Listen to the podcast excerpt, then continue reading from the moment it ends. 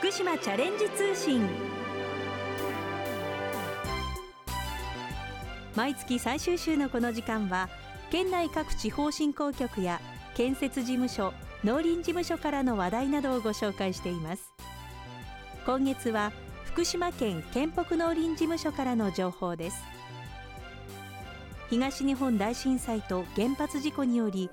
加工自粛を余儀なくされた伊達地方の特産品あんぽ柿震災前のおよそ8割まで生産が回復した矢先昨年4月霜による甚大な被害が発生しましたが度重なる危機を乗り越え全国の消費者に届けています。そこで今日はあんぽ柿100年産地の復興について福島県県北農林事務所伊達農業普及所の小野裕二さん生産者で宍戸農園の宍戸聡さんお二人にお話を伺います。まずは小野さんにお話を伺います。よろしくお願いいたします。よろしくお願いします。100年を迎える間様々な出来事がありましたこのあんぽ柿何よりも平成23年3月11日東日本大震災に伴う東京電力福島第一原子力発電所の事故で伊達地方の特産品あんぽ柿を生産することができなくなりました。県内の農産物大きな打撃が受けましたが具体的にはこのあんぽ柿を再生するためにどのようなことを進めてきたのでしょうか？県としては生産者 JA 国自治体さらには民間企業等が一致して産地存続の取り組みを開始しました。まずは放射性セシウムのほとんどが柿の木の表面に付着していることが判明したため伊達地域における柿の木25万本すべてにおいて高圧洗浄機による樹体の洗浄作業を実施しました。こうしたことを行った後新たな形を作って改めて生産を目指したそうですね。膨大な数の放射能物質検査によりまして、伊達地域の中でも比較的放射能物質の効果量が少なく柿果実の放射性セシウム濃度の低い地区があることが分かってきました。このようなエリアを加工再開モデル地区として指定してこのモデル地区内の園地で果実の放射性セシウム濃度検査で合格した園地のみ平成25年度から安保柿の加工を再開しました。そしてその後は作るだけではなく販売をする面でも安心の形を作られたそうですね。柿は同一園地内でも放射性セシウム濃度がばらつくリスクを考慮しまして世界で初めて安保柿の非破壊全量検査機器を開発しまして加工した安保柿すべてをスクリーニング検査することで安全な製品のみ流通できる体制を構築しました。現在はどのようになっていますか？えー、この加工再開モデル地区と加工可能な柿園の面積は年々拡大しまして令和2年度の安保柿生産は震災前の約8割まで回復しております。続いて宍戸さんにお話を伺います。よろしくお願いします。はいよろしくお願いします。先ほど国そして県の体制などを伺いましたけれども震災当時一番ご苦労なさった点というのはどういった点だったんでしょうか？放射性のセシウムが柿の木に吸収しているってことでそれをあの高圧洗浄機で除染したんですけどもそれがあの冬期間でもう11月から翌年の3月まで雨の日もあと少々の雪の時もやったんで結構そんなあの冬寒い時やるような仕事でなかったんでもうすごく大変でした。目に見えないものと戦うというのはどういうお気持ちでしたか？もうあの今までずっと安保機を作ってきて、まあ、休むなんていうことはもうなかったんで、まあ、初めての経験で無我夢中だったんですけども安保機を再開をしたいということを、うん、みんなで思っていたんでなんとかあの頑張ることができました。その間初めてだと思うんです。安保柿を作ることができなかった年があったというのはその間柿の木をご覧になってどのような思いだったんでしょうか？もう最初はあの柿の実にセシウムが吸収されて最初の年は暫定基準値で500ベクレルだったんですけどもそれもの基準がもう満たすことができなかったんでもうなった柿を全部あの落として埋めたりあと園の外れに運んだりしてうん実った柿を捨てるっていうのは本当に涙が出るような本当に辛い思いでした。さまざまな数値から減少させることができると分かった時そのお知らせを聞いた時い。かがでしたか、はい。はいはい、本当に3年目からモデル地区で本当にごくわずかだったんですけども作れるようになった時は本当にもう嬉しかったですね、はい、やっぱりみんなであの挑戦してなんとかあの作れるようになったっていうのは本当にあの、うん、みんなで頑張った甲斐があったなというふうに思いました。その震災の後のご苦労の後に、台風というものもありました、はい。はい、再開してから何年かはもうそんなにあの大きな被害なかったんですけども、まあ、令和になってから台風は来るは洪水になったりあと昨年の4月の損害で大きな被害を受けてこの損害も今までにないような大きな被害だったんで本当にあの数量的にはだいぶあの減少しました。昨年の令和3年の4月の霜の被害というのは、どのような被害だったんでしょうか、えー、今まであの私は安保機を作って、まあ、収納してから作って50年なんですけども今までなかったですねこんな大きなあの下の貝が。昨年の場合はあの暖かかったんで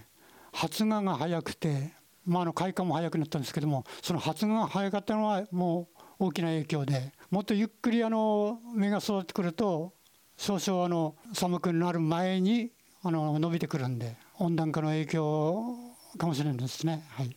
その霜の被害でも残った果実大事に管理されて、はい。はい、今年も美味しいあんぽ柿が、はい、ただあの発芽が早くてあと開花が早かったっていうのは柿の場合はこの辺はあの北限に近いんで積算温度であの柿の熟度が進んでくるんでそういう面ではね着色も良くてあと熟度が良かったんで本当にあのあんぽ柿としては今までにないくらいの美味しいあんぽ柿ができています。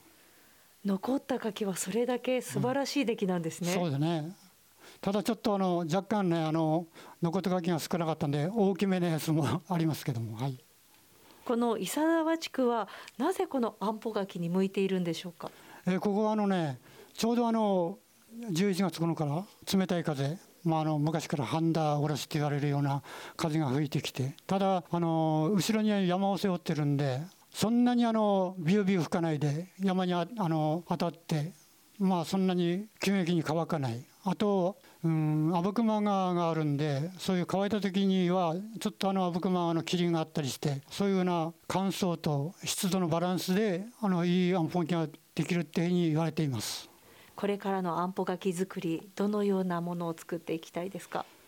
やっぱりねあの今までもう間もなく100年になるんですけども、まあ、そういう面で、まあ、あの100年続いたということはやっぱりこの美味しいあんぽ柿ができてそして皆さんに食べてもらったっていうことがあったので今までこう続いてきたのかなというふうに思うのでそういう面ではまた美味しいあんぽ柿を作ってそして皆さんにこう食べてもらえれば本当にあの農家としては農家名誉に尽きるのかなというふうに思っています。私もあのあんぽ柿を作ってから、うん、50年なんですけども共同で出荷をしてからもう100年になります。まあ、本当にあのうんその以前は黒くて硬くてそんなに美味しいあんぽ柿じゃなかったのが皆さんの力で美味しいあんぽ柿ができてそして100年になります。そのあんぽ柿も本当にあの砂糖も甘味料も全然使ってないのにこんなに甘いあんぽ柿ができます。またあのいろんな面で栄養価もあり二日酔いとかあと食物繊維があってあの便秘にいいとか、まあ、そういうようなうんいろいろ昔から言われています。まあ、そういう面で本当にあの美味しいあんぽ柿なのでぜひあの皆さんに食べていただきたいというふうに思います。よろしくお願いします。ありがとうございます、はい、ありがとうございました。小野さんご紹介いただいておりますあんぽ柿どちらで手に入れることができますでしょうか？はい。JA の直売所県内の主なスーパーコラッセ福島の観光物産館で購入できます東日本大震災により被った100年の歴史最大の危機を克服し震災前の8割まで生産が回復した矢先に令和3年4月の構想により甚大な被害が発生しましたしかし度重なる危機を乗り越えまして今年も高品質で美味しいあんぽ柿が生産できまして全国の消費者に届けております。福島県が誇る自慢の一品です。ぜひご賞味ください。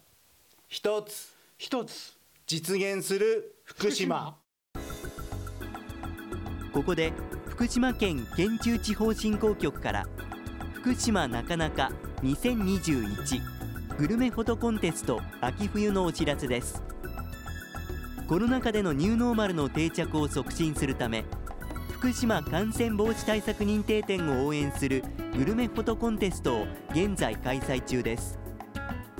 インスタグラムで県中地方振興局が運営する福島なかなかの公式アカウントをフォローし対象市町村の福島感染防止対策認定店のテイクアウトを含む料理を撮影し投稿してください。投稿する際にはハッシュタグ福島なかなか2021とハッシュタグ飲食店名ハッシュタグ撮影写真のグルメジャンルをコメントに入れてください。入選作品には県中地域の美味しい特産品をプレゼントします。なお応募期間は2月28日月曜日までとなります。詳しくは福島なかなかフォトコンテストで検索しご確認ください。お問い合わせはマザッセプラザ内福島なかなかフォトコンテスト事務局。電話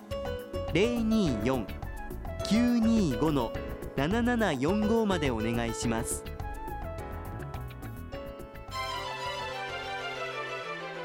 今日は安保柿100年産地の復興について福島県県北農林事務所伊達農業普及所の小野裕二さん。生産者で宍戸農園の宍戸聡さんお二人にお話を伺いました。さて番組では感想をお寄せくださった方先着5名様にきびたんグッズをプレゼントします。ご希望の方はハガキまたはファックスでご応募ください。宛先です。はがきは郵便番号960-8655福島市ラジオ福島。ファックスは024-535-3451まで。福島チャレンジ通信の係までお寄せください。皆さんからたくさんのご応募をお待ちしています。次にきびたん公式ツイッターのお知らせです。きびたんの公式ツイッターでは県内外を飛び回っているきびたんが身の回りの出来事などを毎日のように写真と一緒にツイートしています。ご覧になる場合は県の公式ホームページきびたんの部屋からどうぞ。その他きびたんの部屋にはきびたん動画や公式グッズなどきびたんに関するホットな情報が満載です。